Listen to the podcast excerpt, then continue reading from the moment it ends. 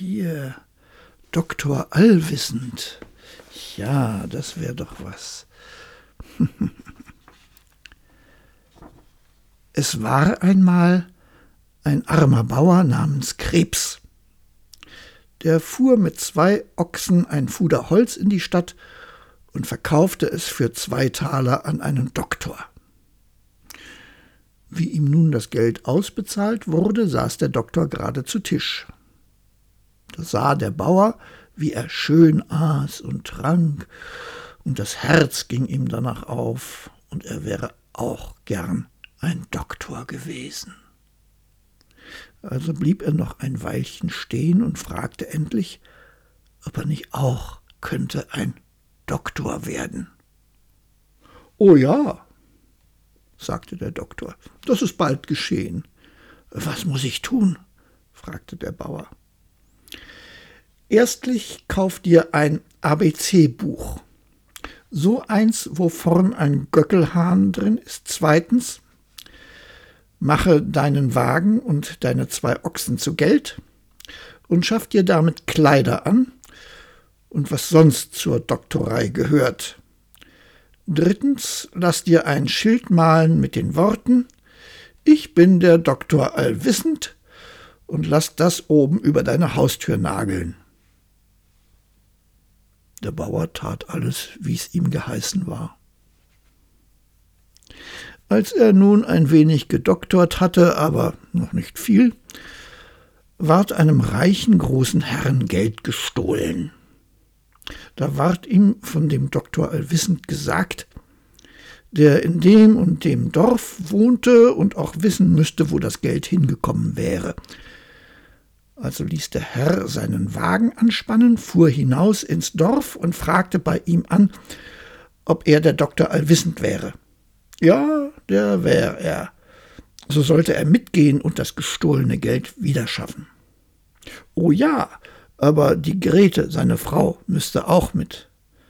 Der Herr war das zufrieden und ließ sie beide in dem Wagen sitzen und sie fuhren zusammen fort.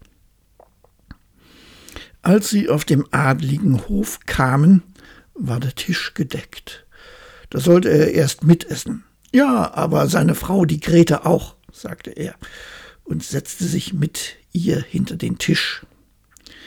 Wie nun der erste Bediente mit einer schönen Schüssel Essen kam, stieß der Bauer seine Frau an und sagte Grete, das war der Erste, und meinte, es wäre derjenige, welcher das erste Essen brächte.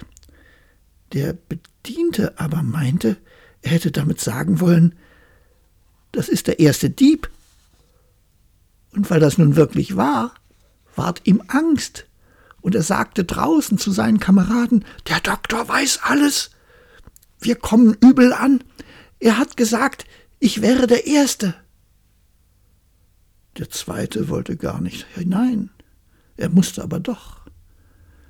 Wie er nun mit seiner Schüssel hereinkam, stieß der Bauer seine Frau an. Grete, das ist der Zweite. Dem Bedienten war ebenfalls Angst, und er machte, dass er hinauskam. Dem Dritten ging's nicht besser. Der Bauer sagte wieder Grete, das ist der Dritte. Der Vierte musste eine verdeckte Schüssel hereintragen, und der Herr sprach zum Doktor er solle seine Kunst zeigen und raten, was darunter läge. Es waren aber Krebse. Der Bauer sah die Schüssel an, wusste nicht, wie er sich helfen sollte und sprach Ach, ich armer Krebs. Wie der Herr das hörte, rief er Da, er weiß es. Nun weiß er auch, wer das Geld hat. Dem Bedienten aber ward gewaltig Angst, und er blinzelte den Doktor an, er möchte noch einmal herauskommen. Wie er nun hinauskam, gestanden sie ihm alle Viere, sie hätten das Geld gestohlen. Sie wollten's ja gern herausgeben und ihm eine schwere Summe dazu, wenn er sie nicht verraten wollte. Es ginge ihnen sonst an den Hals. Sie führten ihn auch hin, wo das Geld versteckt lag. Damit war der Doktor zufrieden, ging wieder hinein, setzte sich an den Tisch und sprach Herr, nun will ich in meinem Buch suchen, wo das Geld steckt.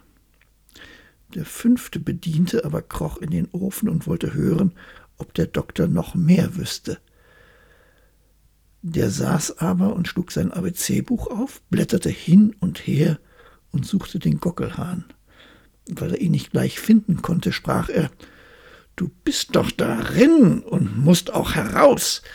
Da glaubte der im Ofen, er wäre gemeint, sprang voller Schrecken heraus und rief Der Mann weiß alles. Nun zeigte der Doktor allwissend dem Herrn, wo das Geld lag, sagte aber nicht, wer es gestohlen hatte, bekam von beiden Seiten viel Geld zur Belohnung und ward ein berühmter Mann.